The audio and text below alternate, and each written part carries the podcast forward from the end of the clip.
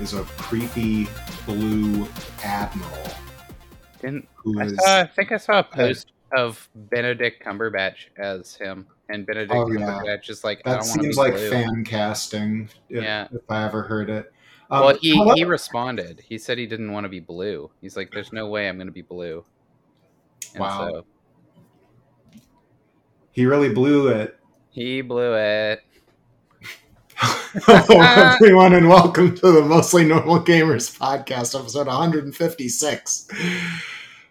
Uh, we're recording on Wednesday, January 18th, 2023. I'm your host, Chris, the Salty Sternum.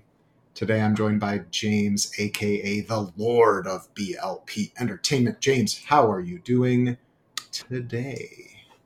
I'm doing all right, and I'm just going to All leave it at that. Like We'll I, I'm not it- doing splacious. I'm not doing fantastic. I'm just I'm I'm skirting the lines. You know, it's like winter, so like seasonal depression is in full swing, and I'm just like keeping my head above water. So I've got my life preserver. I'm good. Nice. Do you have your um, arm floaties and a duck shaped Water wings. Water wings. Yeah, I got them on too. Water wings keeping you afloat. Good to know. Yeah, We're going to jump into the lowdown. let's If do you want it. to be a part of the conversation, or if you have a pressing question that you want one of us to weigh in on, you can reach us on Twitter at MN Gamers Podcast. If you don't tweet, like I don't tweet, you can send us an email the good old fashioned way. Podcast at mostlynormalgamers.com is our email address. And our website is mostlynormalgamers.com. Go check that out. Sign up for our newsletter, Mostly Normal Monthly, at mngamers.substack.com, which is where you can find our back issues. I am saying it into a microphone right now. You will receive a write up of my Game of the Year 2022 list in that Substack if you sign up by the end of the month. And this is me putting it on the record and saying Chris is writing something this month. He's writing it. And finally, you can leave us a voicemail or a text at our Google Voice number. And that number is 507 291 2991. With that, let's talk some games. James, I see some really fascinating RPGs on your What You've Been Playing list.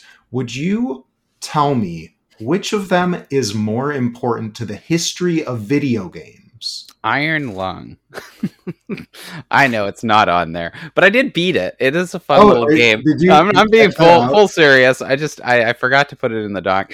Um, I played a little game called Iron Lung. It's an hour long. You're trapped in a little submarine on a moon that's like with a in a filled lake of blood, and uh, you have no Hey, I- windows. I, wait, wait, wait. Is it an Yeah. underground lake of blood that's also rot?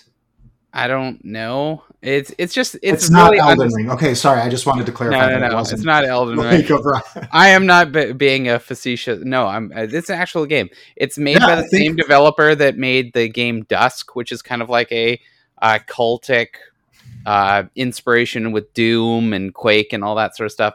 Um, and I saw it. It was like I don't know, like four bucks or whatever. And so I was like, I'll I'll try it out. So I played it. Yeah, it was entertaining for an hour. It, and that's all it is. it It's on? it's on everything. It's on Steam. I played it on Switch. Um, Okay. but it is i think it's on itch.io itch.io um cool little game really just uh, like if you're in for like a horror like a claustrophobic horror game this is like a perfect little one hour uh, entertain yourself game and it's all about hitting certain coordinates on a map without crashing your submarine that you have no windows to so you don't know really where you're going other than your coordinates and you can run to the back of the submarine, which it's real tiny. It's like turning around and taking two steps, uh, and hit a switch that takes a photograph that looks like it's like you know in like the, those old like um, black and white. It's like a Game Boy Color photograph. okay. You know, what sure. the Game Boy Color camera. Remember Yeah, that sucker? It's like Um, that. It's just terrible. It's super grainy. You can't see shit, and you're like, I guess that's a wall or so. I don't know. Like, what is this? um, I'm doomed. It's basically what what I I thought. No, it's a cool little game. Um, definitely fun for like uh for an hour and a bit. What's um, the name of it again? Iron Lung, which Iron is like the the nickname for the submarine the you're ship, in yeah. for the fact that that it's like you're trapped in an iron lung. So Um, I think that came up on Waypoint's like game of the year conversation. Like, oh, really? That's couple of people hilarious. Really love that, and I think put it pretty high on their lists. Yeah, But, you no, know, Way, Waypoint be crazy. You, fair enough. I, I I don't know. I saw. I think I saw somebody posted about it on on Twitter, and um, and I was like, oh, that sounds interesting, and I just followed up on it uh, Yeah. last weekend and uh, beat it because why not? Um, but seriously, I have been playing two pretty pretty significant games. I play. I finally finally caved, and by caved I mean like I've just been waiting for the right sale.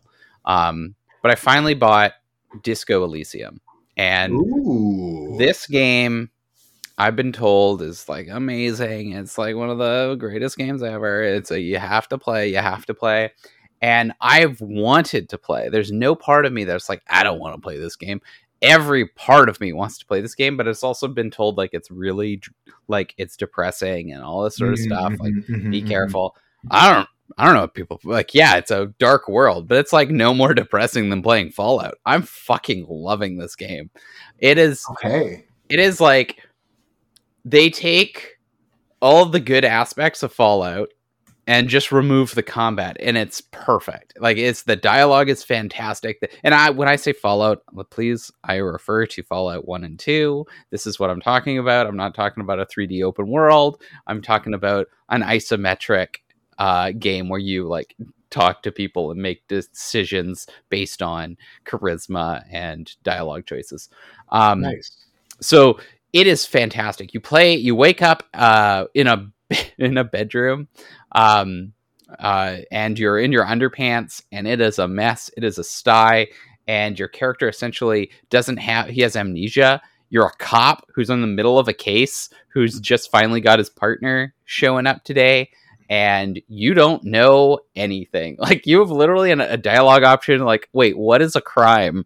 Because you don't remember anything.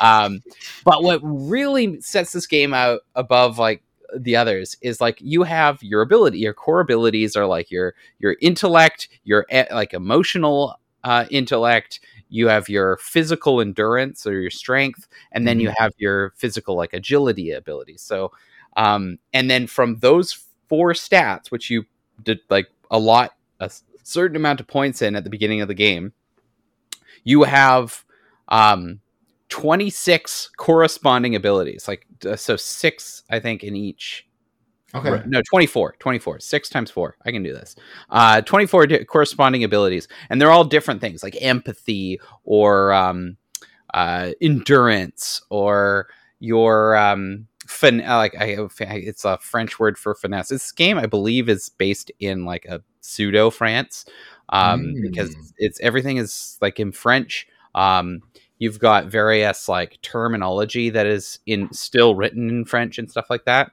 um, so it's probably a French game that's been ported. Um, if it isn't, then they've done this is this is a great game. I love it. The they voice act pretty much every bit of dialogue, so um, you have a fun time listening to that. Um, but all of these different attributes that you have are personalities that talk to your character, and only your character hears them.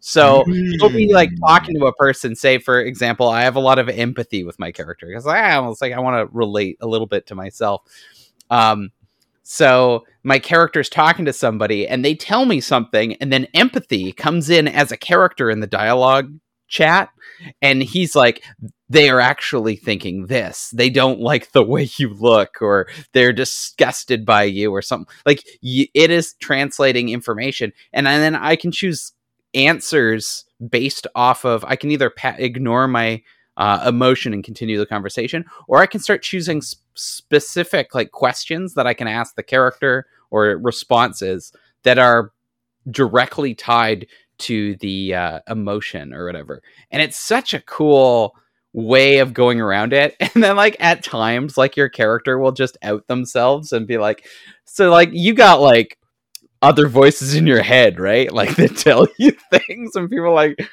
no, man. um, but it's it's really cool. I I'm absolutely loving it. You're solving a murder. Uh, every it's like uh, corporate. Um, there's a union. There's a corporation. Um, somebody's been murdered. Uh, there's like, um, it's just really interesting. Like it's I'm loving. I don't want to s- spoil anything. I want people to come into this game the same way I did, like completely blind and and just know that it's it's this incredible. Um, you want them to come in like a cop with amnesia. A cop with amnesia. That's what I want them to do. Come in to this game as a cop with amnesia and experience playing a game as a cop with amnesia. I am also waiting for the right time for this game, and I think that a patch hit for the N- Nintendo Switch version because apparently it was like pretty slow load times and like poorly optimized. Yeah, but I guess they patched it and improved oh. that, but I don't. See, that's that's what was holding me back. I really wanted it on my Switch, but then I caved and I just got it for the PS5 and it flows like butter. It is such a it's a beautiful game. Like the art style is this weird sort of muddy past like not pastel, sorry, muddy watercolor um art style and it's really like like the character models are great. Um you are like very undesirable. Like it's there's like this moment where like you wake up in the morning and like you like this morning you get dressed you look in the mirror and it's like you're there's a voice in the back of your head says don't do it don't like the mirror's too like fog like like fogged over it's like oh i can wipe it it's like um I don't want to do it. I don't want to do it. Don't do it. And it's like I do it anyway. Like, oh, bad choice. and they show you like your mug, and it's like so grody. You've got like, oh, what is it? Rosacea? Not where the nose, all the capillaries in the nose burst after from drinking too much alcohol. Oh, sure, sure. Um, Anyway, yeah, rosacea is like oh right, I think. Um, but like you've got that, you've got greasy hair. You're just so not uh, appealing as an individual, and it's it's such a it's such a it, there's like humor to it, but there's also like a really a real sad darkness to it. Um, a lot of like nihilistic per- personalities, and it's I love it. I'm loving every bit of it. It's what Fallout was what I thought Fallout was as a kid growing up is like reinvigorated into this game and it's just so it's just it's it's like yeah it's I'm not going to talk any more about Disco Elysium. Play it. I I I, I got it. I understand what everybody's talking about. Um I've also been playing um Earthbound Beginnings but I've been playing it technically I've been playing Mother uh on my new handheld device called an Analogue Pocket. Uh, I've gotten um, a copy of the uh, what is it? It's like the Earth. It's a translated version of Earthbound um, Mother or Mother One and Two or whatever. It is Japanese only, obviously, but it's uh, been translated. So I'm playing Mother One and uh, just playing, having a blast playing as uh, Ninten and Lloyd and running nice. around this world um, I'm familiar with Earthbound. I've not beaten Earthbound ever. I've played it many times, but I only ever get like three quarters of the way through, and something distracts me and stuff. But now having it handheld, I think, is really going to help me conclude it because I, I kind of have it everywhere I go, and I can just like, oh, I'm going to plug it in and play for a couple hours and see what see where it gets me. How similar is Mother to Earthbound. Like a near identical. Nearly with identical. the exception even of stories.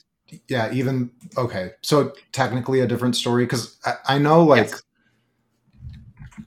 the um. So the uh, Earthbound, there are some differences. In Earthbound, you can see enemies on the world map, and they see okay. you and run at you, uh, and then you enter combat. And if you're too strong for that enemy, you'll just outright defeat them. Uh, whereas this is just sort of the Final Fantasy. Oops, shit. Sorry for hitting my mic. Mm-hmm. Final Fantasy approach where you um, you walk around and a random encounter occurs. Um, so you don't see the enemies on the world map or anything like that. But uh, other than that, uh, the interface it's the exact same user like you've got your characters they follow you around the map um, you have different inventories for each character. You have to make sure like you do a bit of inventory management. You've got tiny little bags and everything uh, takes up the exact same amount of space regardless if it's a candy or a um, bicycle. So like, it's uh you you've only got what is it like i think you got like eight slots in each bag. So it's really like it gets down to the nitty gritty when you're like, oh, how, what do I take with me? Uh, how many how many apples or how many pieces of bread can I bring with me? Um, but it's been it's been enjoyable for the most part. I've there's a lot less definable levels I would say so far because I feel like I've gone through different stages but I've never really felt like I've beaten any bosses, if that makes sense. Uh, whereas yeah. in Earthbound, there's definite like there's like what is it? His name is Belch or something, Blech or anyway, he's like a giant piece of trash that I did like I remember him definitively. Like there's like a big moment with him and me. Uh, I won't go into that story, but like the I remember key moments. You fight like the uh, that weird blue cult in Earthbound, and you go um, you fight like you go to the uh, uh, through a mouse cave or rodent cave or whatever, and there's like there's there's key moments, and there's a little bit less of that. It just kind of goes like, oh, go to this place and grab this item from a random chest in there, or go to this location and talk to this person. It's a little more free form, I guess. Um, I'm enjoying it. It's uh, it is taking me a bit to kind of figure out where I'm going, but I'm going. But yeah, that's what I've been playing. Awesome. I think they added it to the Switch. Yeah. Switch NES online service, right? That is correct. I am not playing it through there. I don't I could. I don't know why I'm not. I just like, oh hey, I'm playing a a, tr- a fan translation is it, Is it a? I I was just trying to dig into some of the history of it.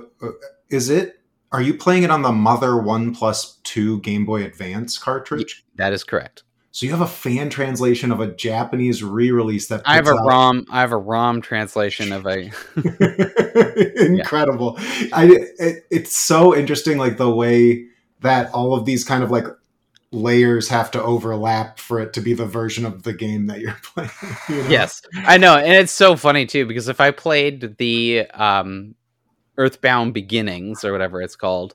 Uh, yeah, official, finally, released. yeah, released in America version yeah. um, on the Switch. I would probably be. It. Would, I. I don't know if it would be like updated in any way or if it's just like the NES port because I've I looked online at a video of some guy playing what I believe is a translation of the NES port, and it's def- like definitely doesn't look as good as the version I'm playing on the Game Boy Advance. Mm-hmm. So I'm wondering if there's some sort of like I don't know, like they they kind of polished it up when they ported it to the Game Boy Advance. Um, anyway, I always really really appreciate the appreciated the Earthbound series. I always really enjoyed the aesthetic. Um, I've just never could beat them, and it's just and only because there's usually a part where you have to grind out a hell of a lot and it's just not i'm not into it and i just jump off and that's the only reason. Hmm, mm-hmm. awesome. Man i really want to i if i had a time machine or some sort of time stop ability all i would do is catch up on rpgs There you go. Which is not what I'm spending my time playing lately. um, I I put the teens and their idle dreams on hold, and I'm keeping my promise to check out Tunic. Oh, the, the mostly normal gamers podcast game of the year 2022 Tunic. 2022 Nick. 2022 Nick. That's what we've heard, we've all been calling it. What have you been calling 2022? Obviously, I mean, we all know it's the year of Tunic, so it was always 2020 Tunic.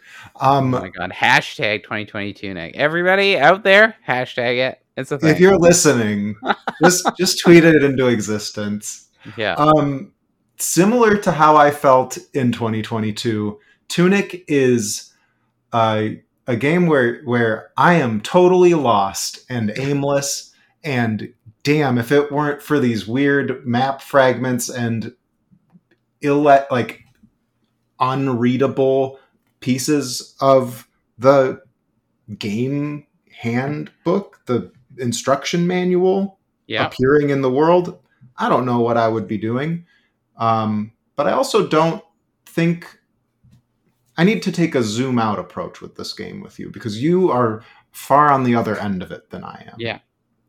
So I I got the sword. Yes, excellent. I found a beach area. Yeah. That I had to kind of squeeze my way off the map to get to, it felt like, even though it's not necessarily and i don't i don't remember like the proper nouns for all of these places but you know there's a big angry bird yeah yeah there's um, crabs lots of crabs big crabs small crabs some as big um, as your um, head some bigger than your head um so far what i've really liked about the game is that it does a really good job dangling little interesting carrots for you to try and chase and figure out. Mm-hmm. Um, it's like, oh, I can see that treasure chest, but I can't see how I get to it. And then your brain starts puzzle solving in the background as you yeah. kind of hack and slash your way around.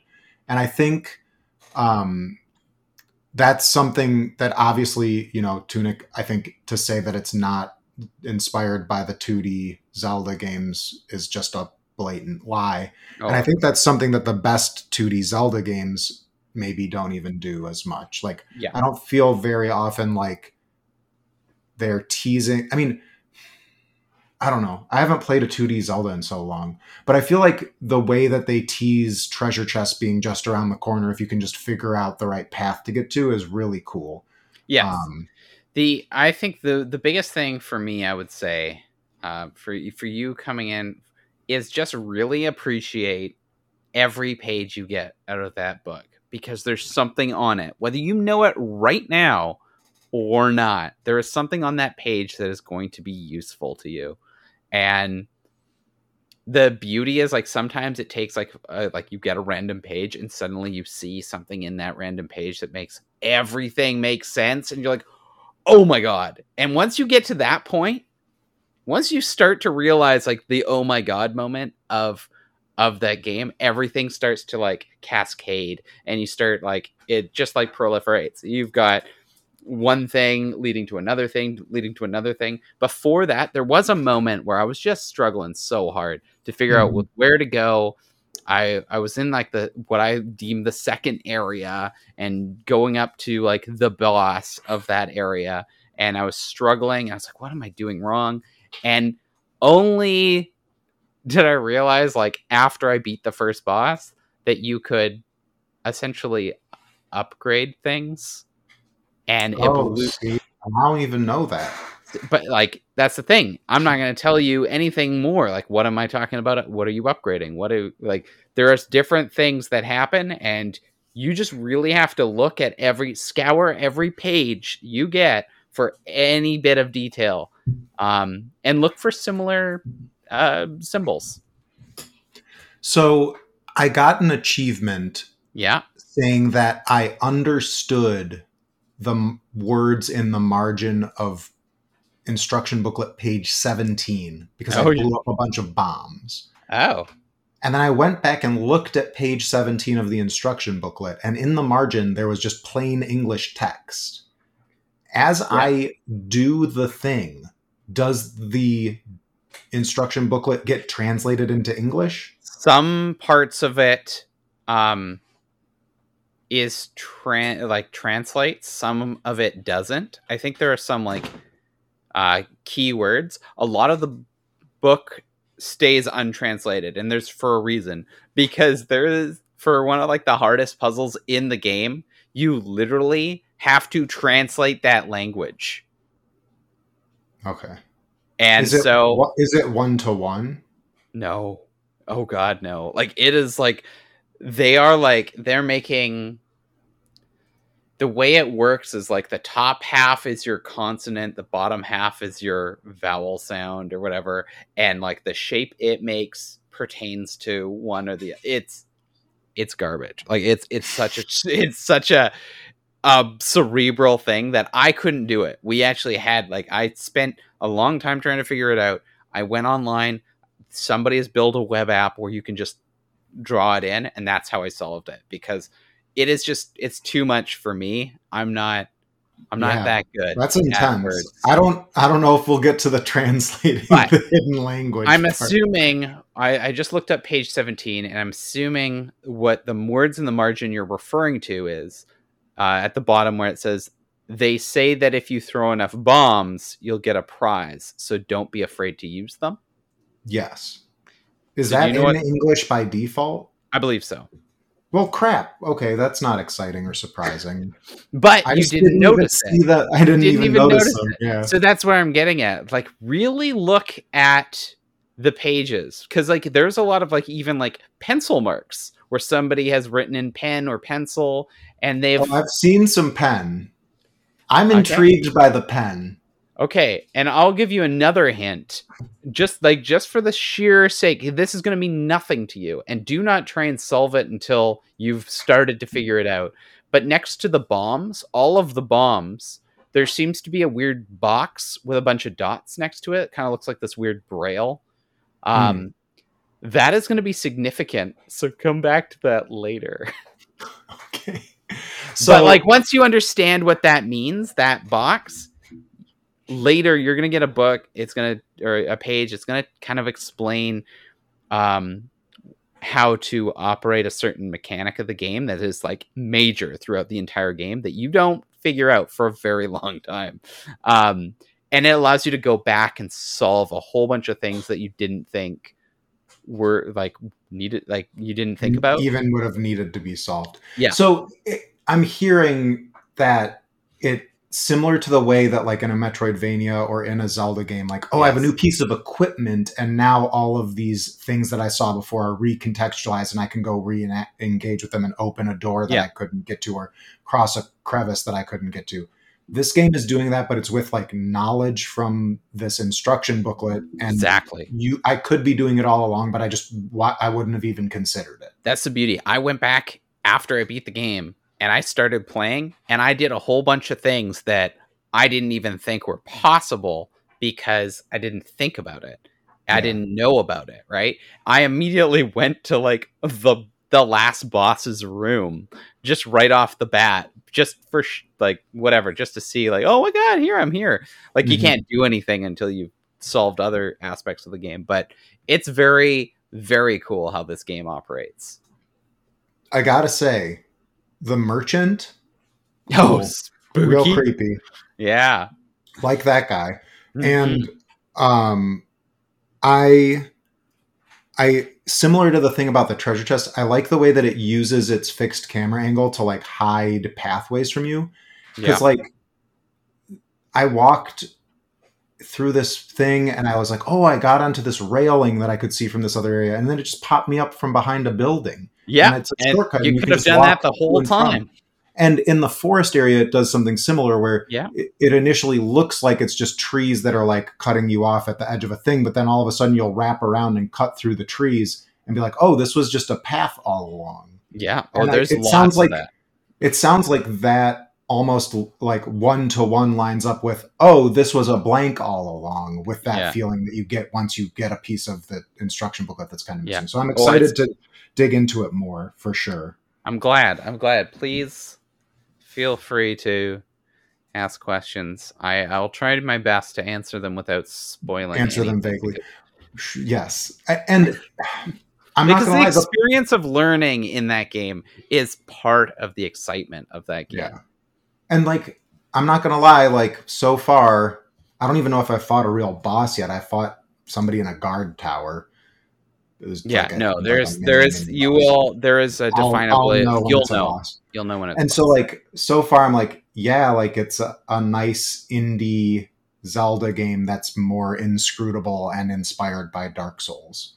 Um, and I'm hoping that some of this stuff that's really exciting about it crystallizes in a way that gets me super engaged. Because so far, I'm just like, yeah, everyone really liked Dark Souls. no no no I promise you, you're gonna hit a point in this game where it clicks, and you're you're gonna it's gonna be a whole rabbit hole.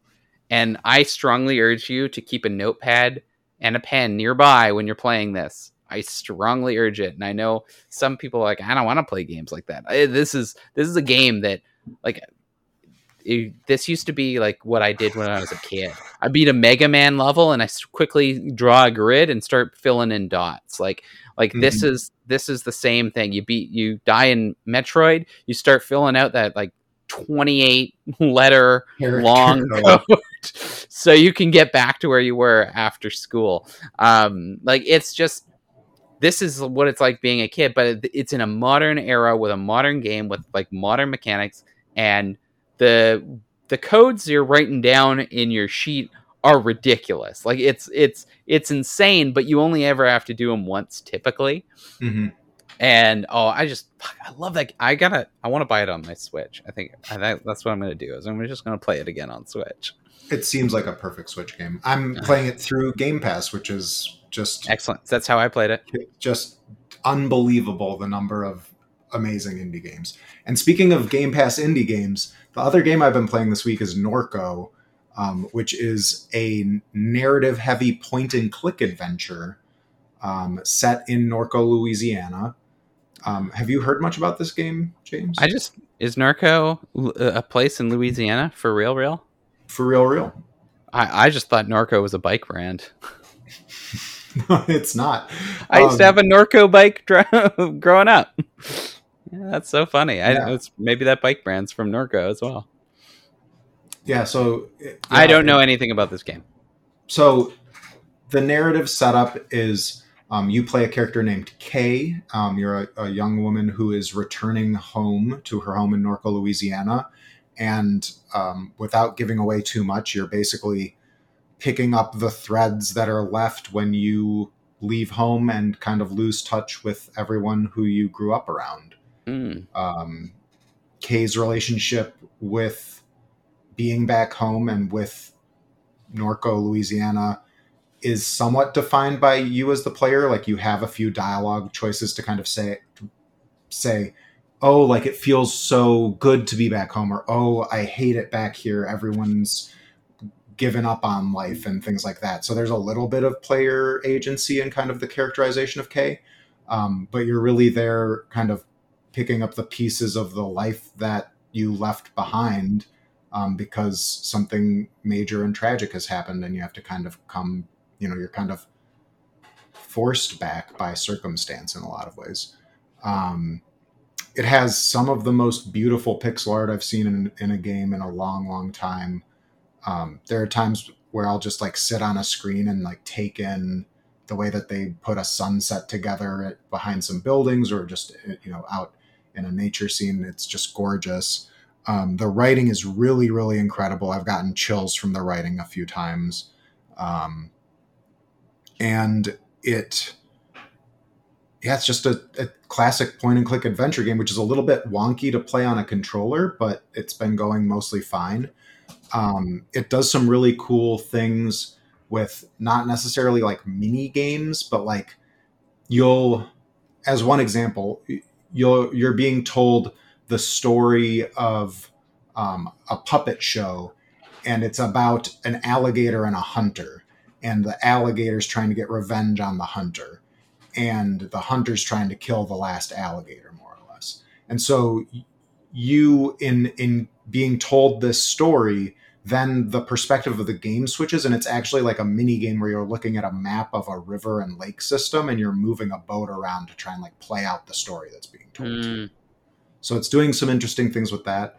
Um, it's funny having lived in New Orleans for a while. I think it it's really smart about the culture in Louisiana it makes a joke about white kids dancing to bounce music. It's like very, very culturally specific to Louisiana and New Orleans specific culture as well.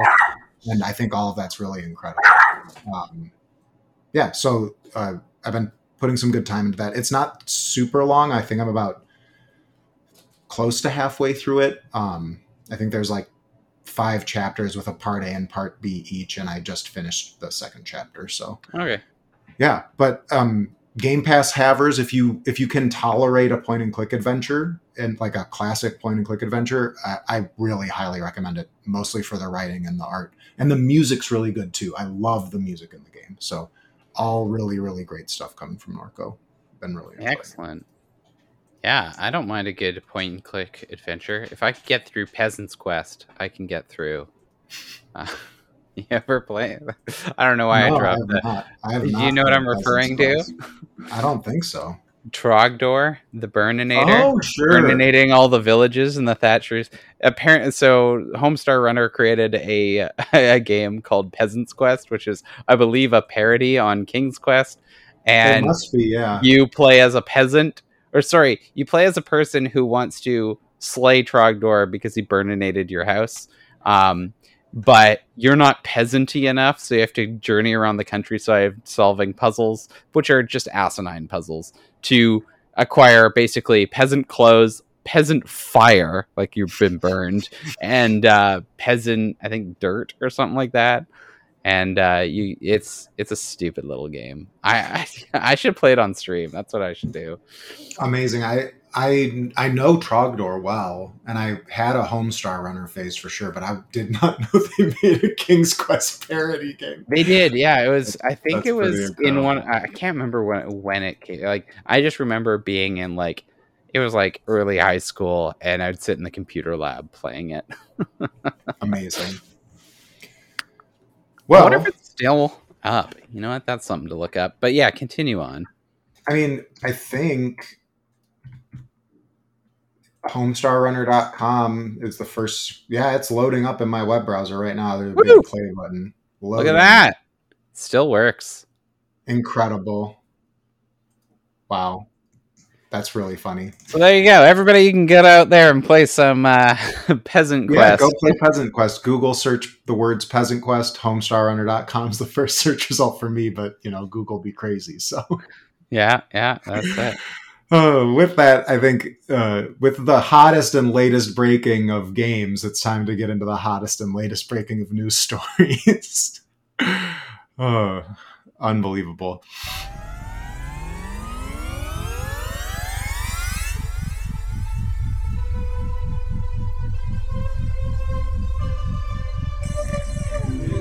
I got two news stories for you today, James. And the first one excellent. is kind of not surprising, but a huge, huge bummer. And my heart goes out to everybody impacted by it. Um, I'm reading the story from Reb Valentine, Rebecca Valentine over at IGN. Xbox hit by layoffs on anniversary of Activision Blizzard announcement.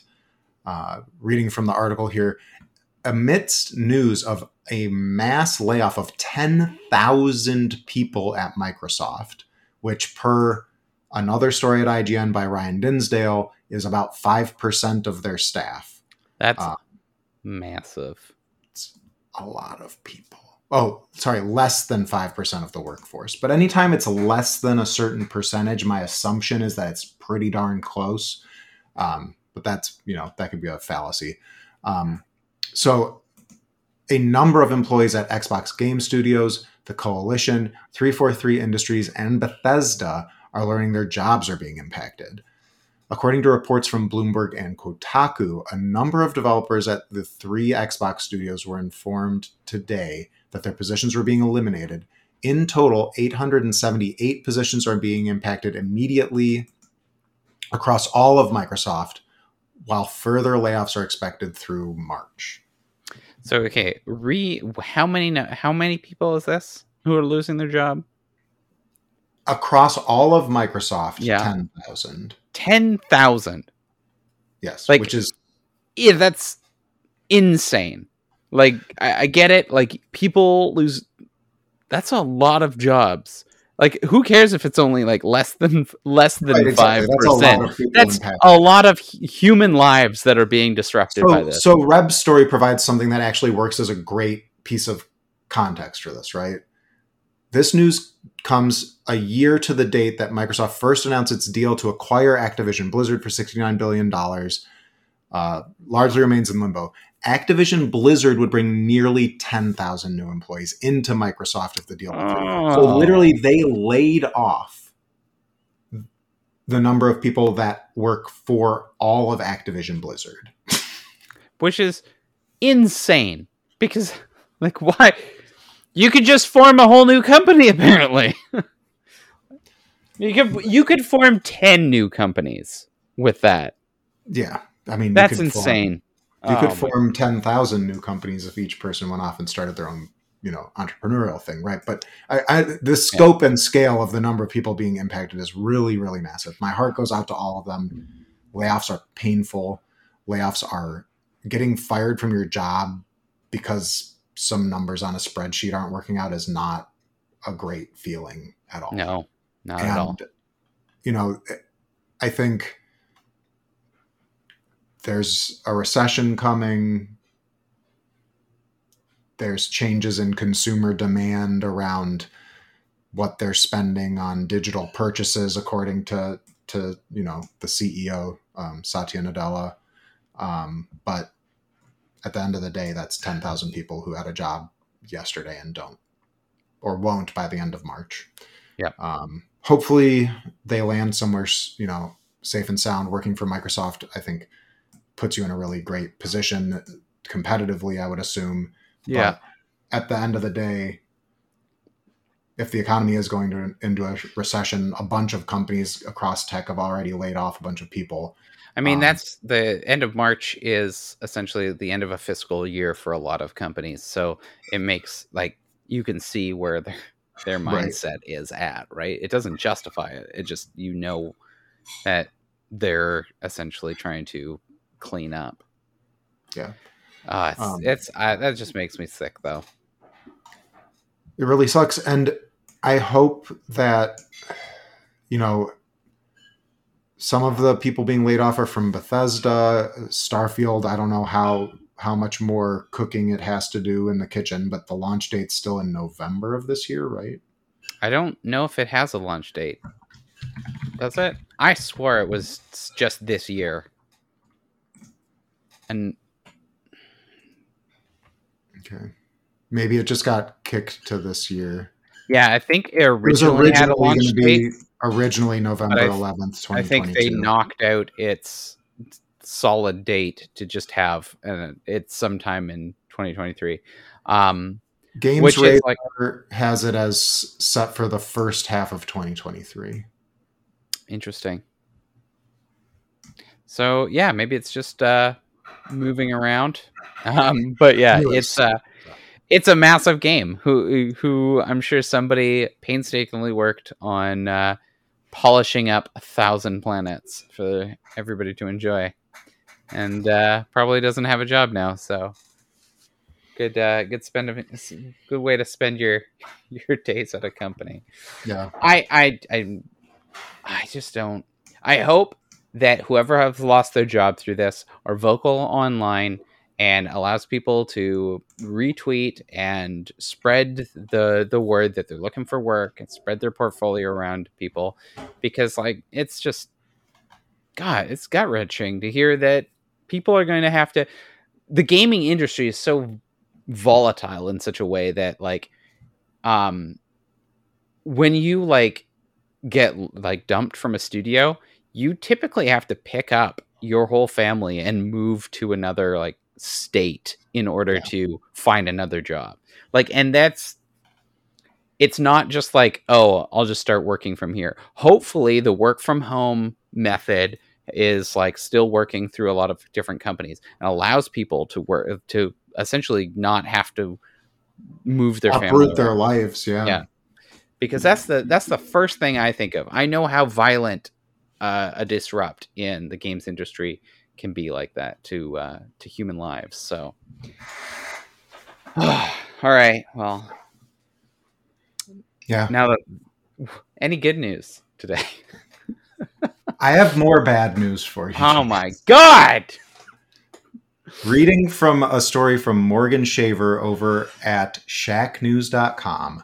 Shigeru oh. Miyamoto once rejected evil Walu Peach design for Princess Peach. I'm incensed. Walu Peach. That's a terrible name for Peach. Like I get Wario, right? Like it's a joke. Waru is is bad Mario. Like it's it's it's that's my kind of humor right there, right? Waluigi, kind of stretching it, kind of stretching. Then Walu Peach, Walu Peach. So, um, I'd reject it too. Miyamoto said no to the idea of an evil Wario style version of Princess Peach without ever having seen the design. Uh, so, social media has recently taken an interest in a fascinating tidbit from a 15 year old interview with Shugo Takahashi, co founder of the studio Camelot. We all know Camelot. They made the Mario Golf games, they made uh, Golden Sun, they made Waluigi, right? and and the Knights of the Round Table. I'm just Indeed. Um, those are the games of the round table. Um, on Twitter, user Ghost. Sorry, this is a Twitter handle that I am going to struggle through. Gosoki. Gosoku. Gosokyu? G O S O K K Y U. Anyways, maybe it, it's either Japanese or it's not meant to be meant Pronounced. to be read out loud.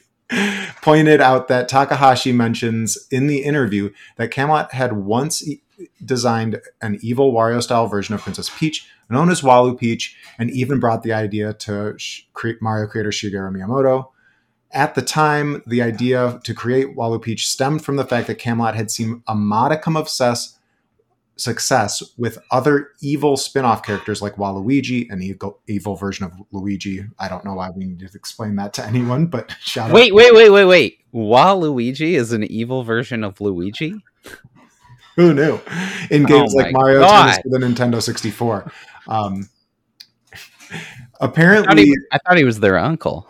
apparently, according to this this anciently uh, found this newly kind of resurfaced ancient interview, um, Miyamoto turned it down because he thought that the design would be just like uh, this character Doronjo Doronjo, uh, who's a, a female character from uh, an anime called Yatterman, and just on on the face, the idea of an evil version of Peach was shot down because he thought it would be like this character from an anime, um, without having looked at the design. Um, but it sounds like in the interview, T- Takahashi says uh, that the design didn't look like Doronjo at all, but was more along the lines of a daten. I wish I was better at pronouncing Japanese. Datenshi style, which uh, would have been representative of like a fallen angel or demon style version of the character. So picture like a demonic or fallen angel version of Peach in a Camelot Mario golf game. I love okay, okay. Let's just take take a step back one one step further and let's just go. All right, so we got Wario. He's just a he's a he's a little bit fatter than Mario. He wears so much he so wears much greedier. Not so much greedier. prettier. Is He's he all about the coin. He's oh yeah, he's all about coin. Did you play New Super Mario Bros. 2 for the Nintendo DS where it, where Mario and everyone else was also Yes. all about the coins? All about the coins. They wanted to make coins important again. But uh Wario just he's a little bit fatter. He's got a crooked mustache. He's got a he's got a he drinks too much because he's got rosacea in his nose. Hey, brought that back twice in an episode. Not bad. I'm gonna find out that it's not actually what it's called. Um, and then his colors. He's got yellow and purple, which are very very clashing. Uh, so con complementary colors there. Um, that's that's an art school thing. So complementary being complete opposites. Um, they um, then have Waluigi, who's just purple Luigi. All right, well he's taller, skinnier. All right, we got we got the idea. And then they It's go, pointy let's- ears. let's make a demonic Peach because that follows the that that convention of making them eviler. Like just it's just so such a jump in my brain to go from like make them just a little bit more of their like small character, like their physical character traits, to go like Peach is a demon.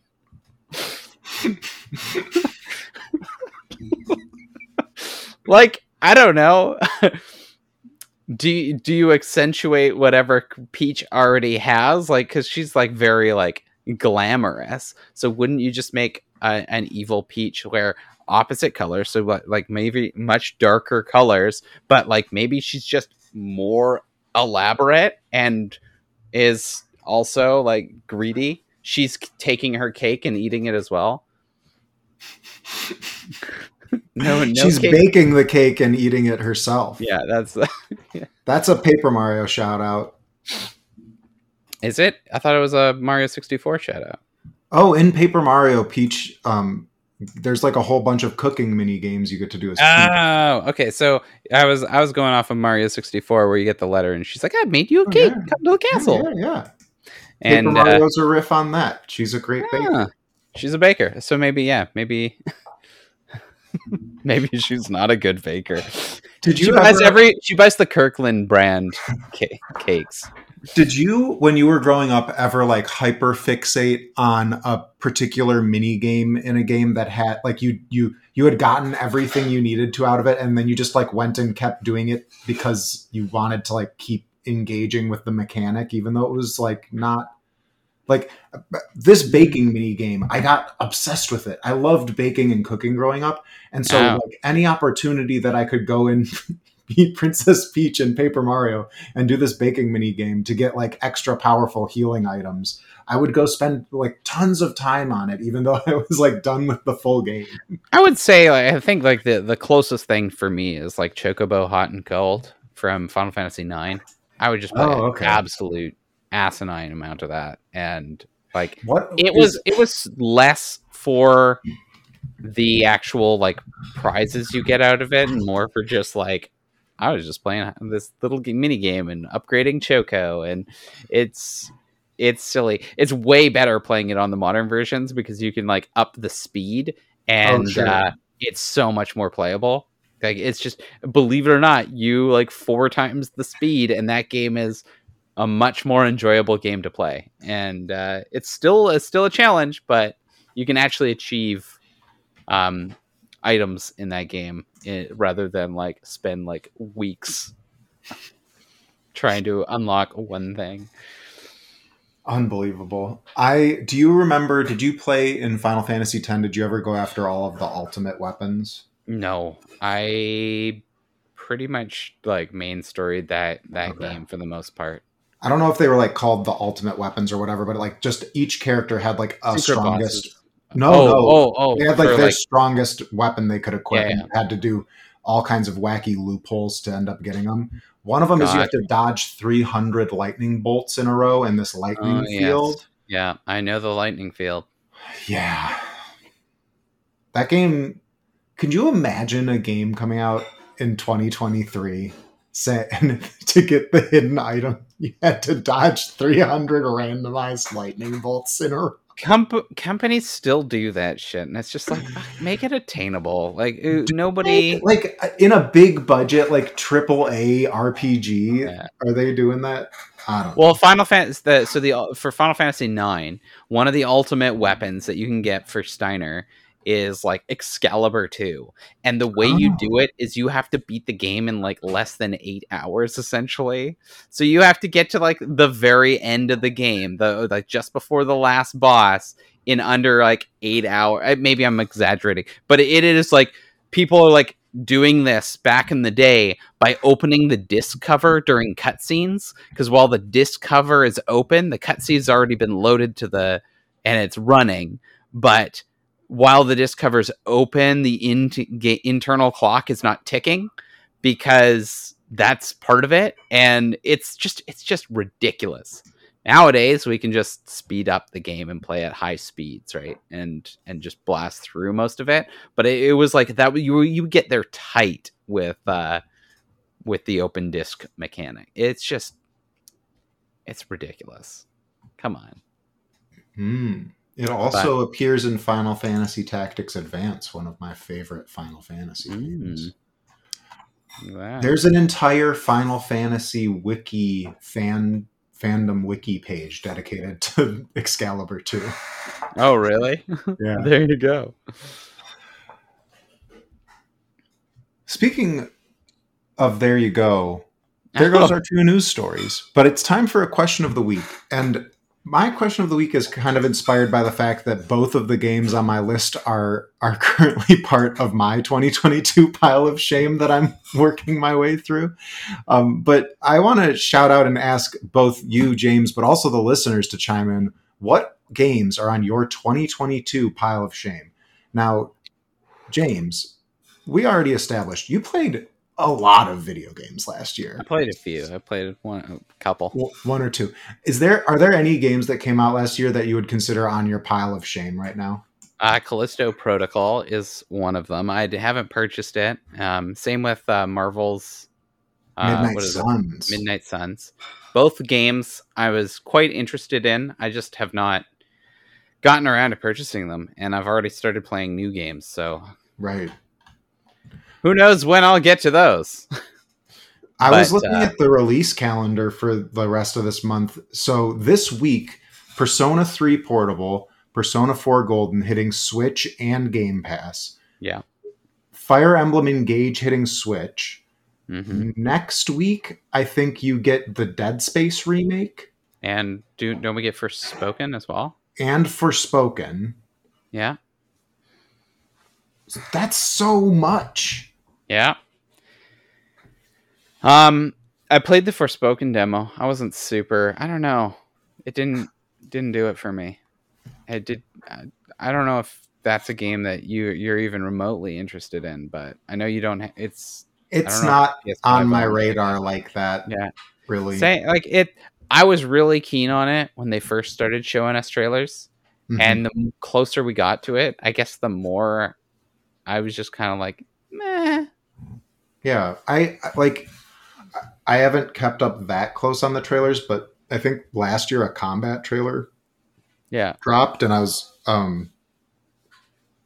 The way that the character runs around on the open world field, yeah, it looks more like she's like ice skating than like having Mhm. any any she like uses magic to, there's- to move. there's very little right? friction. I don't. I, I want that trailer dropped when I was like waist deep in the Dark Souls remaster, Yeah, and I was like, "Where's the friction? Where's the weight? Where's the like impact to all of the stuff going on in the combat?" It looked Yeah. flashy. It looked cool, but like now my brain wants like there to be chunky animations that are like really imparting like the weight and heft of a Mm. thing and i just didn't get a sense of that from the trailer Yeah. um s- the one game that i'm going to consider on my pile of shame other than the two that i'm currently working my way through is pentiment i think pentiment is Yes. Oh, in Oh, yeah. the queue to be the next Game Pass game that I start loading up once I've gotten through these two.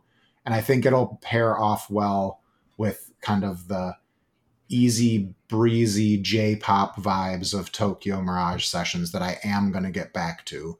I'm very excited to get back to that game. That game is 100% on on Chris Stern's bullshit. it's like exactly targeted at me. Um, but yeah, uh, Norco, Tunic, both technically on my pile of shame, even though they're in progress. And then I really want to get to Pentiment. Um, but audience, what about you? Shoot us a tweet at MN Gamers Podcast on Twitter, or shoot us an email, which is podcast at mostlynormalgamers.com, and let us know what games are on your 2022 pile of shame and when will you possibly play them with like five huge games coming out in the next 10 days? Oh, with that it's going to do it for our show today. Thank you very much for joining the podcast this week james and thank you listeners for jumping in and listening along with us you can find the show on Twitter at MN Gamers Podcast. Like I said, tweet us your 2022 pile of shame games. You can find John at Johnny Samsonite, Angie at Stellar Smalls. Shout out to both of them. They weren't able to join us today.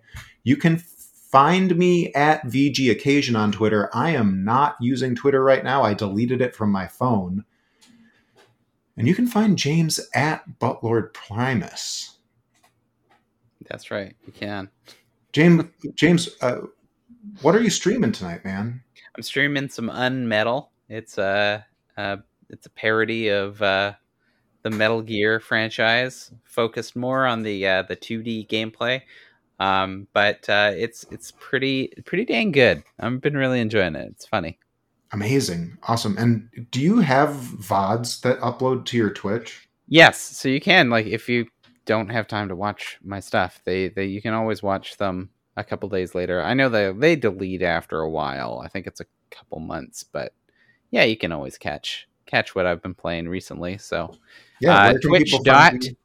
you? t- sorry twitch.tv slash blp entertainment Yeah, check him out. Uh, if you want to contribute the con- to the, our content, you can send us an email podcast at mostlynormalgamers.com. DM us on Twitter. Our DMs are open. Sign up for Mostly Normal Monthly, where you will get something in your inbox this month. I say again, reminding myself and putting my feet on the fire. That's at mngamers.substack.com. And lastly, please, wherever you're listening to the show, whatever podcatcher you use, uh, please go out and leave us a review. Share the show with some friends. Help grow the audience. We really, really, really love our community and want it to get bigger and stronger this year. So please share the show and give us a review on whatever platform you listen to us on. And now I'm going to go play probably Tunic, but maybe Norco. I really haven't made my mind up. Bye. bye See you later, dude.